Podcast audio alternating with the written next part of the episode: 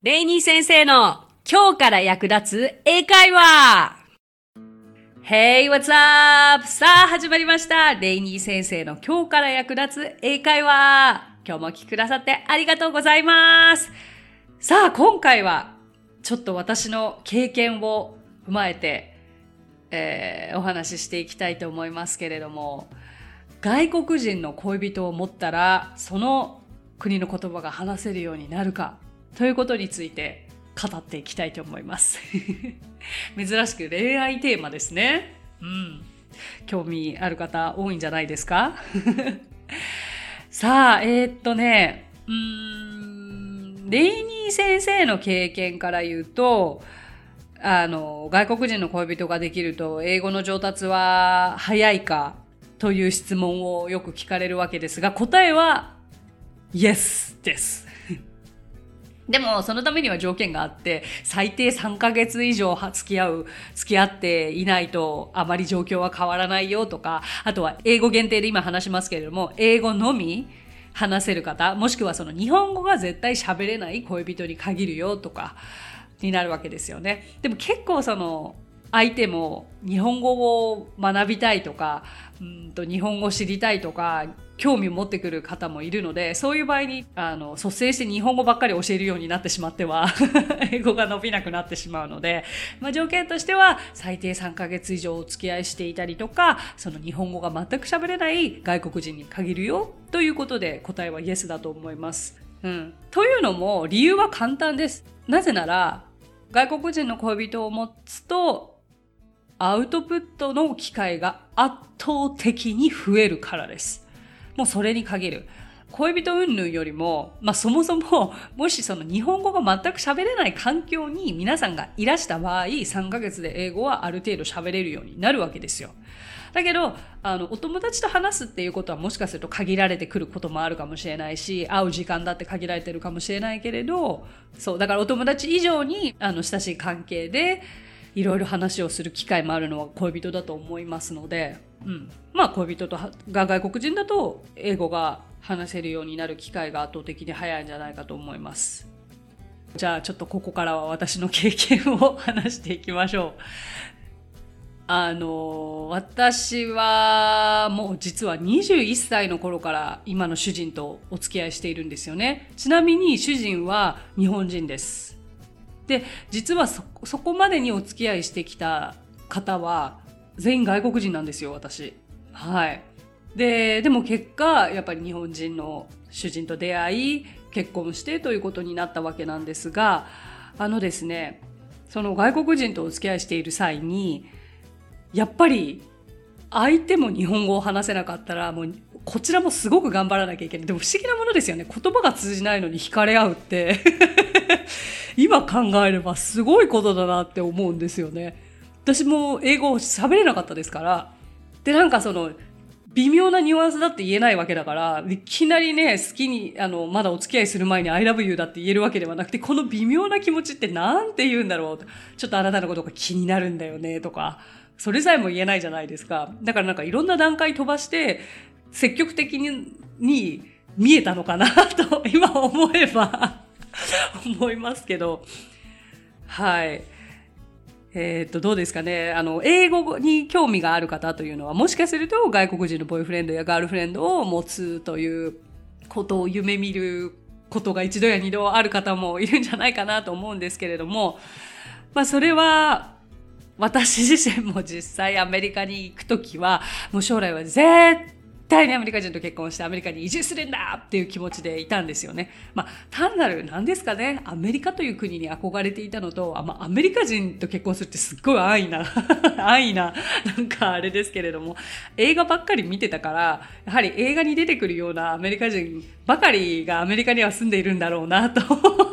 ハリウッドスターばかりが高校にいるんだろうなって 思っていたんですけれども、だってそんなね、日本に憧れる外国人で、そんなスーパースターが、スマップが学校にいるわけないじゃないですか。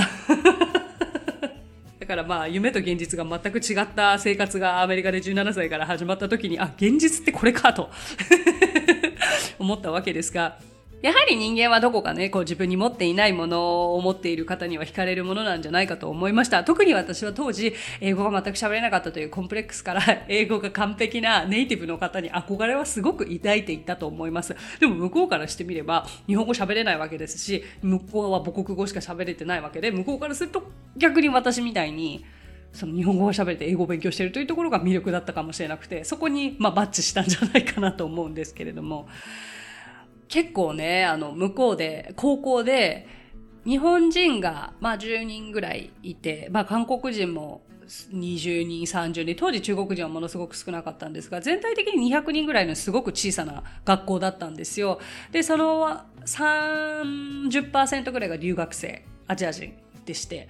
で、私は英語が、まあ、話せるようになった理由が大きく2つありまして、1つは私は演劇を専攻していたんですね。で、そこでも日本人は私一人だけだったんですよ。で、その環境も良かったですね。で日本人が一人だけでも頼れる人が誰もいない。自分との戦いの毎日で、で、英語が喋れないと役だって取れない。もうオーディションの毎日。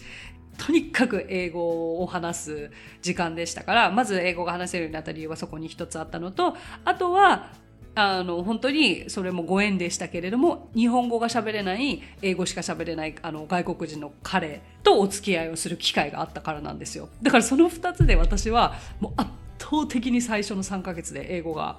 話せるようになったんですね。だけれど、周りを見てみると、授業を受けるだけって受け身なんですよ。いくらアメリカに留学していて、毎日アメリカで生活していたからといって、英語がペラペラになるかと言ったら、そんなことはありません。授業は受け身です。だから先生の言ってることを聞けばいいだけ。リスニング力は上がるかもしれませんけれども、それこそ前回私が話したその子育て論ですが、娘と同じようにリスニングはいいけれども、話す機会がなかったら結局英語は話せない。アウトプットできない。つまり、あまり社交的でない人であれば、授業と寮の行き来で、あとは同じ国の友達日本人だったら日本人の子たちと話して日本語しか使わない韓国人だったら韓国人の友達としか使わなければ英語を発する機会ってほぼゼロなんですよ。で、私は演劇を専攻していたからこう喋る機会があったけれど、私の行っていた芸術高校は、美術だったり、絵を描く、あとは楽器。まあ、要は手に職、スキルがあって、そのバレエとかダンスも踊ること、まあ、指示さえ分かれば、あとは体で表現することですから、喋る機会が本当にないんですよね。そうした時に周りを見ていると圧倒的に最初の3ヶ月でやっぱり私はその英語力が上がったと思ったんですよ。で、まあ私自身もこうアメリカに行くことを夢見ててすごくそこにかけていた部分があったので、その何かをやっぱり得たいというところからすごく積極的に英語を使っていこうというところからそうなったと思うんですけれども、やっぱりまあ授業は授業、だけどその授業の合間と合間にでも恋人とだったら次何言おうかと自分で一生懸命考え考えたりとか、あとは最も難しい電話ですよね。こう対面で会っているとなんとなくジェスチャーしてみたり、なんとなくで通じるものがありますけれども、こう電話でもやっぱりね、恋人同士というのは話したいものじゃないですか。電話も難しい。だから最初なんて、Hi! チーン。で、次言えるようになったのが、so, how was your day? という言葉を覚えたから、まあ、how was your day? って聞くわけですけど、向こうが答えてくれて、えっと、向こうがじゃあ、how was your day? って聞いてきてくれたら、good. シーン。本当にこんなもんだったわけですよ。だから、でもなんかそれを繰り返していくうちに、やっぱり恋人がプライベートコーチ、言い換えれば、あの、全然物として扱ってたわけじゃないですからね。でも結果、その、うんと、自分だけについてくれるマンツーマンコーチみたいな感じではありますよね。だってそんな事細かいこととか電話で話すことなんていうのはあまり友達同士でもなかったかと思いますし、こう、友達には聞けないこともそれこそ close person ね、近い人には聞けたっていうことがあったので、だからそれを一日、一週間に一遍とかのレベルじゃなくて、やっぱり毎日空いてる時間にそれをやっていたっていうことがコツコツコツコツリスニングとアウトプットを繰り返していた結果が話せるようになったということですから、でもどどうですか？皆さんもそう恋人同士になった場合って話さざるを得ないじゃないですか。何かしら会話をするツールを見つけるイコール共通の言語。だからそれが英語。でちょっとしたことでも何か伝えなきゃいけない時っていうのは調べるであろうしやっぱり恋焦がれている時というのは頑張るもんじゃないですか。ちょっとしたサプライズをするのもそうでしょうし、ちょっとしたニュアンスってどう言うんだろうって友達に聞くのもそうかもしれないし、あのなんか勉強として捉えると絶対できないことができるっていう、本当に総合的な、総合的に考えても、やっぱりポジティブな気持ちで英語が自然に身につく結果がそういうことなんだと思うんですよね。そう、だから私はそういう意味では、先ほどお伝えしたように、恋人とその演劇を学んでいたというこの日本の柱が英語をすごく底上げしてくれたなと思っています。でもやっぱりちょっと私は自分の中でのこう結論と言いますか、があるんですけれども、未だにお友達、当時の高校大学のお友達というのはつながりもありますし、やりとりはできてますけれども、まあ友達はあくまでね、友達という関係じゃないですか。で、こう長年外国人のあのボーイフレンドと付き合っていて、こう感じたものが、いつもどこかで心に溝があったんですよ。というのは、これはまああくまで私の経験なので、一応お伝えしておきますと、まあもう7年半アメリカに住んでいて、大体英語がもう最初の3年でこう喋れるようになっていって、こう英語がもう問題なく喋れて向こうで生活できるようになってきた時に、どうもこう恋人と話していても、うんと100%心でその言語を私は分かっていないんだなっていうのが日々増してったんですね、気持ちが。うんというのもやっぱり英語は自分で学んで得たものだからいつもどこかで教科書に出てる、辞書に出てる、あ、あのページにあったあの言葉として捉えているから、心でスッと入ってこれない。で、なんか、話していることも、まあ、70%、80%理解している。でも心がどこかそこがについていかないっていうことに私はなんか結果苦労したなっていうのが経験上ありますね。で、そこで分かったのが、まあ私にとってその英語英語はあくまでツールでして、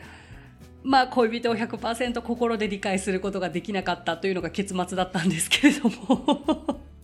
なんかね、恋人作ったら英語話せるようになるかっていうことで、結果が通じ合えなかったとか言ってごめんなさいね。でもその、話せるか話せないかって言ったら話せるようになるっていうのが答えではあるんですが、まあ、私の実体験で結果そこになって、そう、だからなんかお互いこう、ちょうどいい単語が見つからなかったりした時っていうのは結構ストレスが溜まったし、うん、正直、今の主人と出会った時に、こう同じものを見て同じ気持ちになれるとか、同じものを食べて同じ気持ちになれるというのは、なんかとっても新鮮でしたね。同じ文化を、文化ってすごいんだなって。だから言葉も大切だけど、やはり文化を分かり合ってなかったんだな、私はと。英語を喋れるようになることに一生懸命で相手のバックグラウンドだったり相手の文化というのをもっとやっぱり理解することによってそれでのトータルのやっぱりお付き合いだったりとか相手を理解することその国の言語を理解することにつながるんだなと思いました。そうだからあの言葉の壁や文化の壁があったとしてももうそれ以上に相手を思いやれる心を持って一緒にいられるのがもう国際結婚じゃないですか。だからそういった方々って本当に素晴らしいなと思いますし、結局はね、関係がうまくいってもそうでなくても、まあ自分たち次第っていう部分はあるわけですけれども、現在外国人の恋人を持つことを夢見ているあなた方、夢見ている方々も、まずはもちろん失敗を恐れずに行動してみてほしいということと、あの、まあ実際に経験してみなければ何も始まらないですし、そういった経験の上で英語を身につけるのも一つの手だと私は思いますよ。そして恋愛に国境はありませんからね。と言ってなんかもう結論がバラバラになってしまいましたけれども、あの、結果、外国人の恋人を持つと英語は話せるようになりますよ。なると思いますよ。というのが私の結論でございます。So, that's it! 今日はこの辺にしましょうもしね、あの、国際結婚されている方であったりとか、何かそういったご経験があった方でもエピソードをシェアしてもらえれば嬉しいです。